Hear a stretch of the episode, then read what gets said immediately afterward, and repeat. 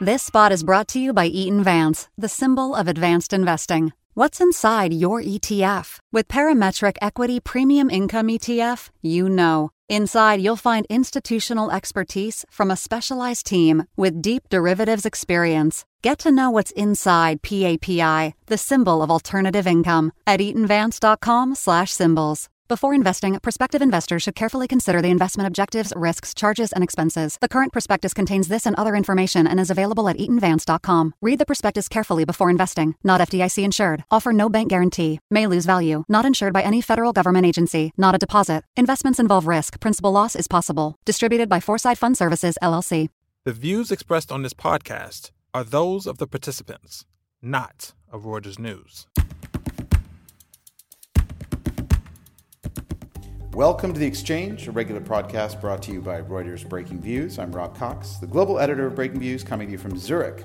This week I caught up with Andre Calantzopoulos, the chief executive of Philip Morris International, the $110 billion tobacco company that sells Marlboros all over the world, well, except the United States.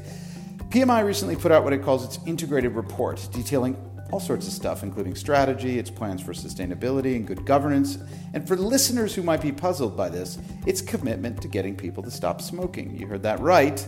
The first sentence of the report reads as follows Philip Morris International is leading a transformation in the tobacco industry to create a smoke free future and ultimately replace cigarettes with smoke free products to the benefit of adults who would otherwise continue to smoke, society, the company, and its shareholders.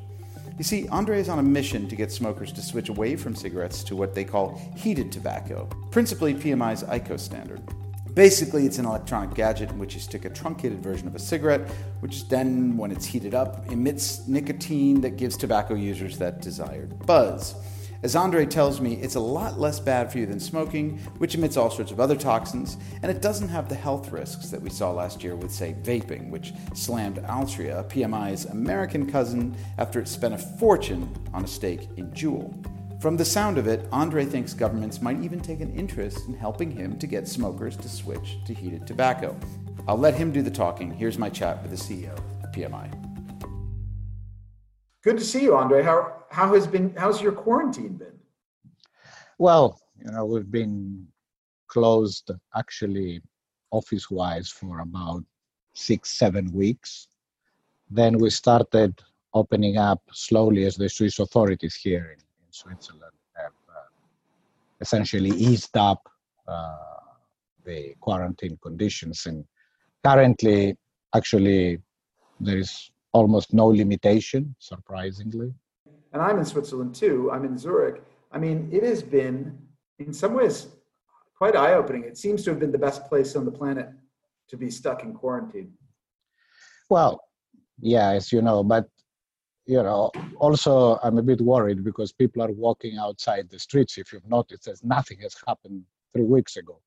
So I hope we are not going to have a repetition of uh, the virus. But so far, I think Switzerland has managed. Yeah, I mean, there's well. You get a sense that people sort of have that sense of self-responsibility and kind of even though nobody i mean i was in new york a couple weeks ago and everyone was wearing masks almost just sort of mm-hmm. everywhere mm-hmm. including running outside well in the office we still have uh, uh, not many people yet about 20% of the population that starts coming in and we still have distances and masks and everything. Uh, but the good thing, I think, if there is one good thing that we can derive out of uh, the coronavirus crisis, is we learned all to work remotely. And I think we can keep part of that as we go back to normal, hopefully, uh, because that increases, I think, both agility and flexibility for people much more. And actually, top down, we prove to ourselves that we can do this uh, and could do it efficiently. So I don't think we should lose this opportunity, at least as a company. How hard was it to move to remote working for Philip Morris International, and you know when I think globally for your business? Actually, remote working was not that difficult. Uh, we had quite a lot of you know digital tools already in place. People have their own tablets or uh, personal computers we helped every employee to organize from home. Uh, obviously, not everybody has the luxury everywhere in the world to have a spare room. And sometimes people had to work, uh, you know, from not the easiest place in the house. Uh, but I think overall it worked very well. Uh, and the key objective for us was obviously the health and safety of the people. So we had very clear guidelines everywhere in the world on how people should operate, especially the frontline employees, eh, be it in the factories, be it in the sales forces, until we even stopped the operations of the sales forces in, in many countries. Uh, and the second is the business continuity, because even the simplest things as you noticed, become complicated. Uh, and I think we managed very well thanks to the efforts of everybody. Also, during the period to give, uh, you know, peace of mind to our people, we said that there will be no redundancies during this period. So we put a hold any plan. Uh, we guaranteed the salaries of the people. We even uh, gave a bonus for the frontline uh, employees that obviously were at higher risk and they volunteered to do it. Uh, so I think we did the right things for the people. And yes, we had some countries where the close downs lasted too much and were yeah, at the limit of being out of stock. But essentially, we managed everywhere except for Argentina, where we yeah, ran out of stock for one week. But now the factory is reopened. So we had to clearly, although we had, I think, uh, an excellent readiness and preparedness uh, and all the sanitary and personal protection conditions in our factories, so they were inspected. You have to respect the fact that some governments don't give you the green light because they didn't give it to anybody. Uh, but overall, we managed well, actually.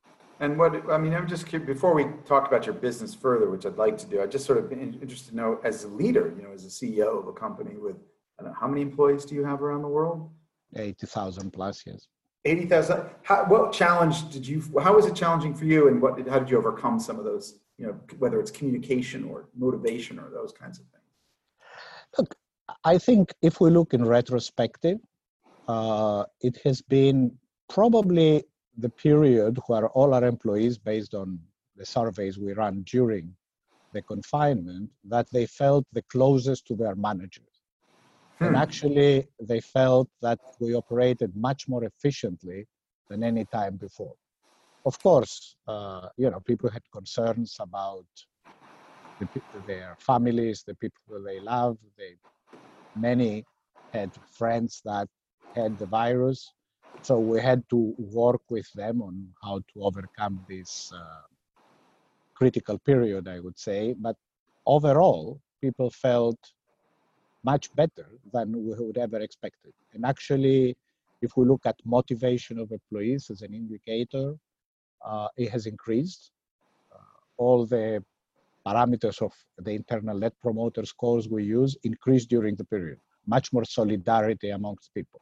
Now, that's great, but uh, and we have to maintain it. But I hope we will not need another crisis to do this, and I hope many other companies felt the same. So.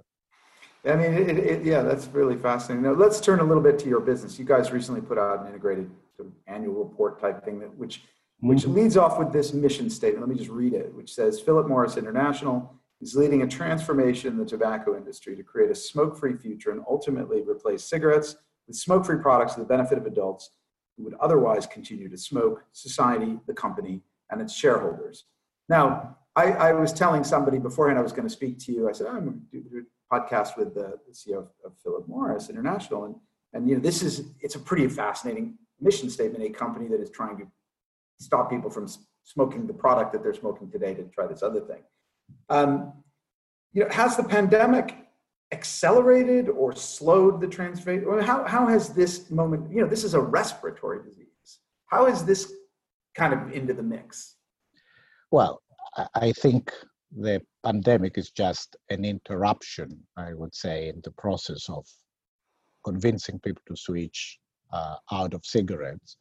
And for those who will not quit nicotine altogether, I think switching to products that are scientifically proven that they are less risky than cigarettes is a good thing to do.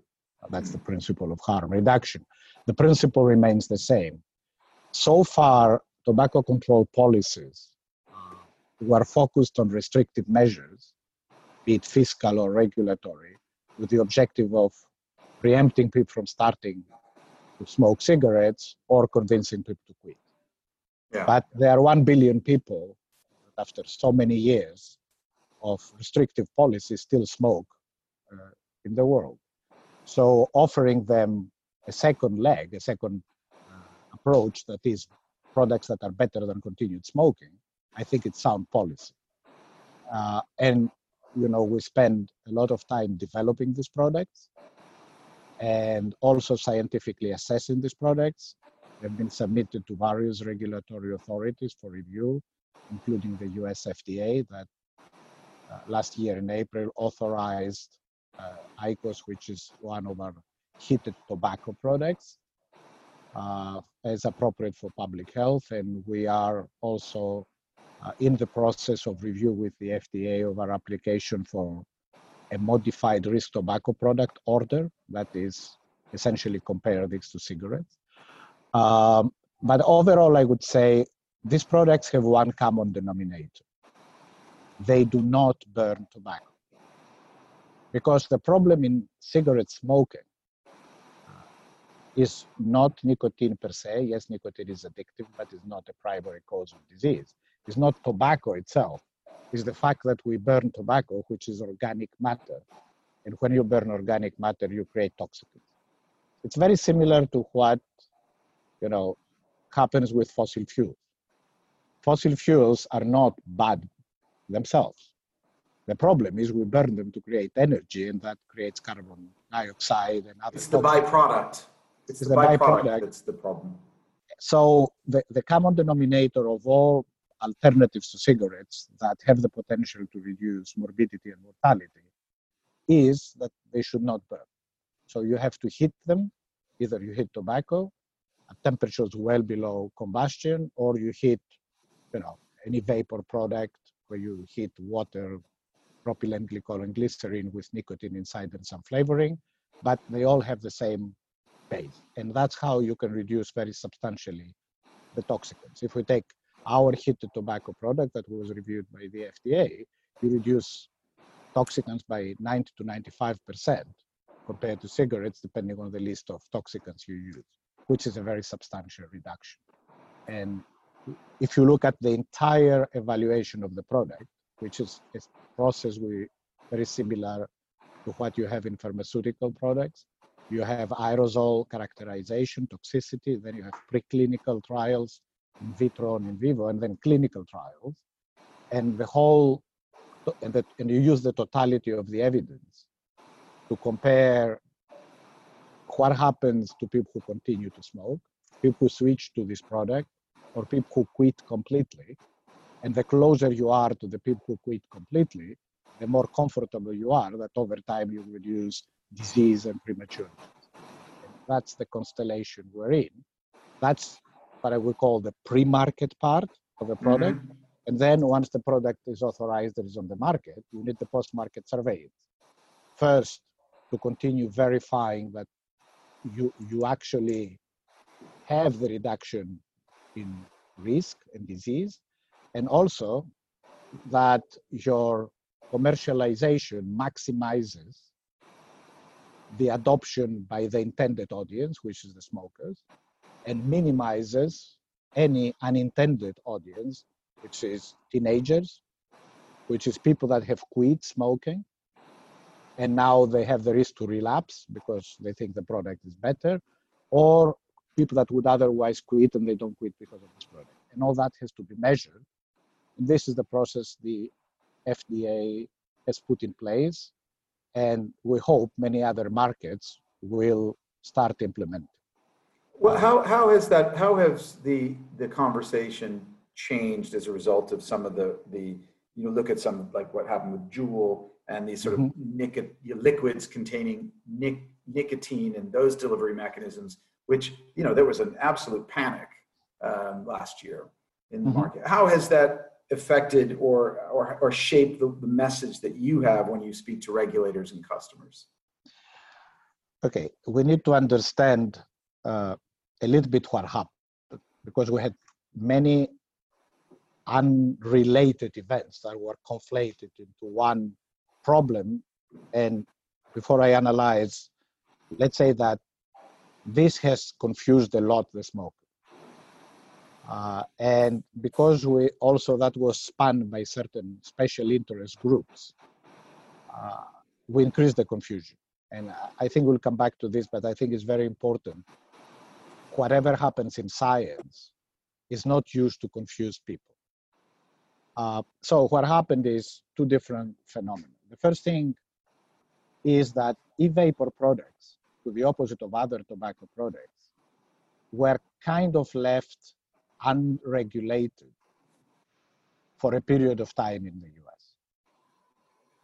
Because, yes, the FDA got jurisdiction of these products, if I'm not mistaken, in 2016, but under you know a lot of requests, these products were left without going through the FDA process of pre-market approval initially until 2022 because the understanding was they were small entrepreneurs so the heavy approach of the fda should be we should give them time uh, to essentially prepare reality is it was tolerated that these products go unregulated, and that's not necessarily the right thing for a period of for, for these products because they contain nicotine, they are addictive, and they're not risk-free. That's why we had what happened with Juul as a phenomenon. And I don't think this would have happened if these products had gone through the FDA process as our product IQOS did, because it contained tobacco. Um, at the end of the day, there are a number of measures that have to be taken to address the youth, uh, the increase in youth prevalence that was pretty dramatic actually in the US of use of nicotine. Uh, and they go through, you know, a number of already articulated measures. That is, go through the FDA process, increase the age of access to these products, have appropriate controls in place at retail or at e-commerce. So you know teenagers don't cannot put their hands on it. And finally technology can help a lot because these products are electronic products. So you can very well lock the product and only you know unlock it once age is verified. A little bit like we have mobile phones until until you register you cannot use so like biometrics on a on a can be biometrics, can just upload an ID. There, there are different ways. And now we're integrating these technologies in our own products. Uh, so as we have the technology, I think the totality of all these measures will help with this problem. But actually, that was an issue. The other was a little bit, you know, the studies that have been run for a period of time with some confirmatory bias first, trying to demonstrate that e-vapor products are worse than cigarettes. And then we had the very unfortunate situation of what we call EVALI in the US, the lung disease, where regretfully some people lost their lives and many got disease. But essentially, it was due to the fact that some people put, you know, cannabis oils and other greasy, I would say, substances in e-vapor product. And that had nothing to do with traditional nicotine products. And it's quite normal if I oversimplify that your lungs are not made to dissolve uh, fats. So we had the problem. But again, this was not at all related to what we understand as e-vapor nicotine containing products except that that what was understood and kind of propagated, and then we created a lot of confusion. Actually, that went beyond the US. In Europe, and if I take a country like France, we got to a certain point that that 70%, if I'm not mistaken, of smokers believe that e-vapor products really cause disease and are worse than cigarettes. Even the Ministry of Health of France had to intervene to tell people that this is not correct and true. So, uh, unfortunately, you know, we have this situation uh, where there are, like in any innovation, people opposing new things. And we have some people with the ideology that try to preempt smokers from having access to these products. On the other side, we were kind of fortunate because our main product, IQOS, hits tobacco, so there was very little confusion because everybody was talking about e-vapor products, but we still saw the sales of the product kind of plateauing for a month during the height of the crisis. Right. So did that come back though, as people as people recognize that there are different, you know, the heated tobacco sure. has a it is a, a, probably an entirely different chemical to or whatever chemical reaction. Yeah, but I think e-vapor products, despite the fact that they have less satisfaction in terms of, of taste, also they are clearly much better alternatives than cigarettes. Uh, and I hope, you know, we will stop this debate of whether this product should be made available. Uh, and people that will follow facts and science and not ideological statements that you know create inflammatory headlines and confuse people and there is no science behind because to achieve our you know your initial observation our mission of achieving a smoke-free future we on our side um, you know as we're issuing our integrated report um, people can see the metrics and so on but on our side, we developed the products, we invested the money to do the scientific assessment, we invested the money to build new manufacturing capabilities for these products, and we invest commercially.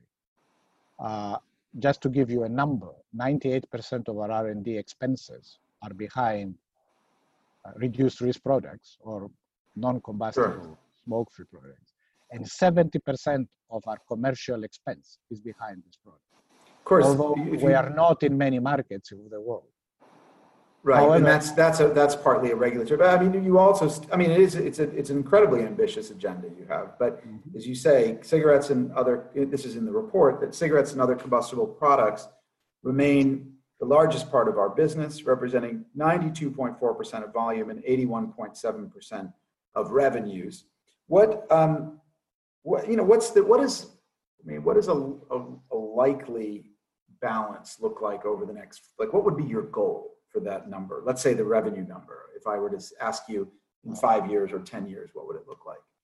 Well, in our integrated report, we set, uh, you know, as an ambitious target, uh, at least as an aspiration, I would say, that by 2025, between 32 to 40, 38 to 40 percent to 42 percent of our revenues will be from uh, reduced risk products, uh, and that at least 40 million people will have switched to these products, of which half in OECD and half from non-OECD countries. Because sometimes I'm asked, are you only focusing on the developed markets and not on the developing markets? The answer is of course, we're focusing on both.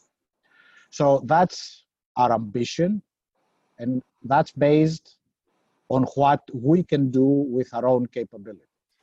Of course, if governments align their regulatory regimes to differentiate products along their risk continuum, both in terms of uh, you know supply or demand measures, or I would say fiscality and uh, uh, different label, different labeling, and in the countries where it's extremely difficult to explain these products to consumer because of you know commercialization marketing restrictions just a little bit more ability to talk to consumers about these products then obviously we can accelerate quite substantially the numbers i mentioned before right and i think you got, you got tobacco lobbyists as the famous tobacco lobbyists are out there then making that case i imagine to regulators and regulatory authorities all over. Well, I don't know about famous tobacco. I mean, we try to explain to governments uh, clearly that you know the strategy should be both continue restrictive measures on cigarettes and even accentuate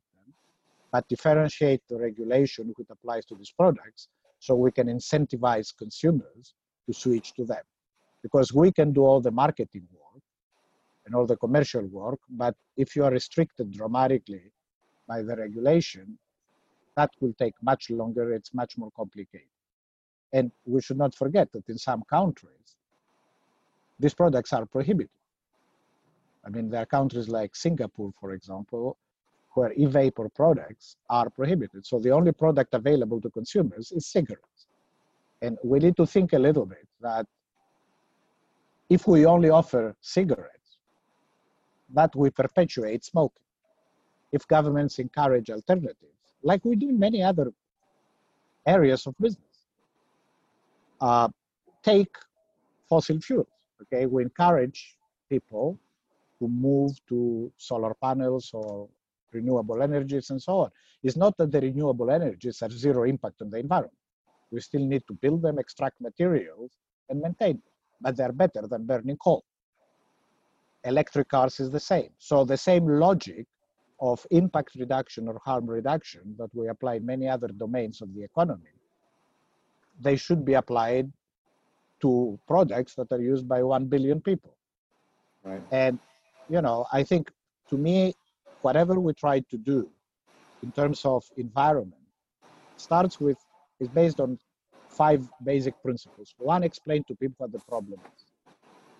In cigarettes, combustion is the problem. So it is, by the way, in fossil fuels. Two, offer people alternatives, because without alternatives, they will not change their habits.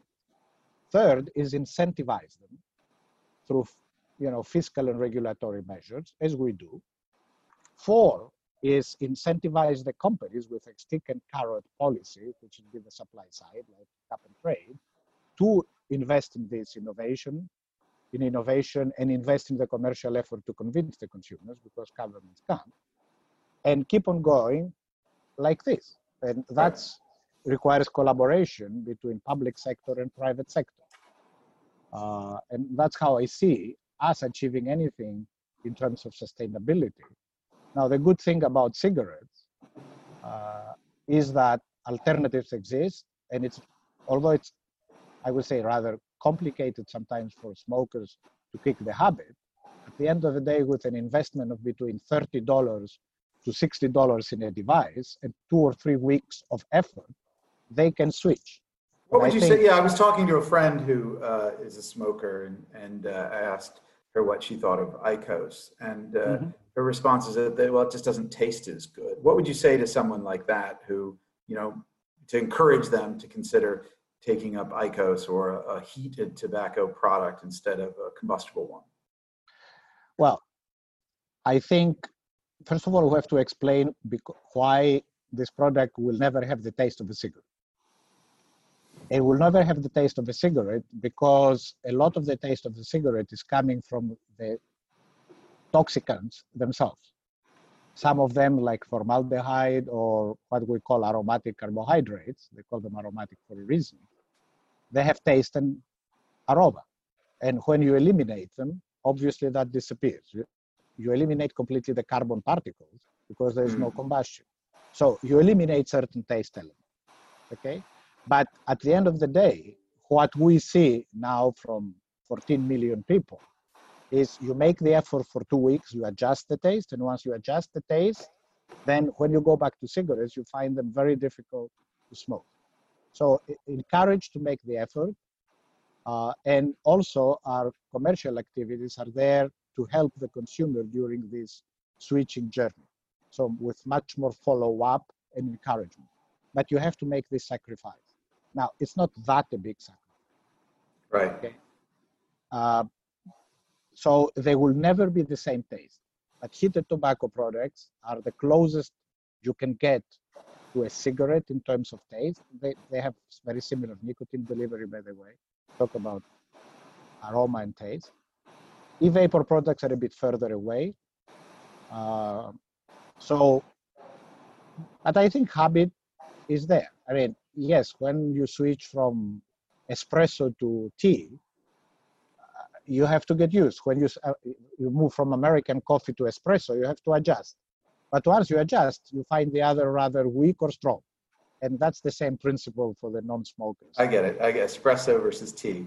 Um, well, look, one last question. You, last year there was there was talk about uh, Philip Morris and Altria getting back together. You had been the one company before. Is that is a reunification, if you will, of the two companies still something worth that you're considering or exploring? I said it many times. This chapter is completely closed, but we continue obviously our uh, work with Altria for the commercialization of IQOS in the US and other projects we have together. I mean, the companies clearly uh, have a number of intersection points. Of course, yeah. Shared brands, heritage, all of that. Well, look, Andre, um, great to see you, uh, at least virtually. Um, I'll come and visit you on the lake there at some point soon. Stay healthy. Thank you. Same for you. Thank you very much. That's our show for this week. I'd like to thank Andre for coming on. And as ever, hats off to Freddie Joyner, our producer in New York. Subscribe to The Viewsroom and our sister podcast, The Exchange, on iTunes, Spotify, or wherever you go to get your podcast fixes. Check us out every day at breakingviews.com. And don't forget to tune in next week for another edition of The Exchange. Wiedersehen and stay healthy. This spot is brought to you by Eaton Vance, the symbol of advanced investing. What's inside your ETF? With Eaton Vance High Yield ETF, you know. Inside, you'll find smart bond selection from a specialized team with deep fixed income expertise. Get to know what's inside EVHY, the symbol of high yield done right, at eatonvance.com/symbols. Before investing, prospective investors should carefully consider the investment objectives, risks, charges, and expenses. The current prospectus contains this and other information and is available at eatonvance.com. Read the prospectus carefully before investing. Not FDIC insured. Offer no bank guarantee. May lose value. Not insured by any federal government agency. Not a deposit. Investments involve risk. Principal loss is possible. Distributed by Foreside Fund Services, LLC.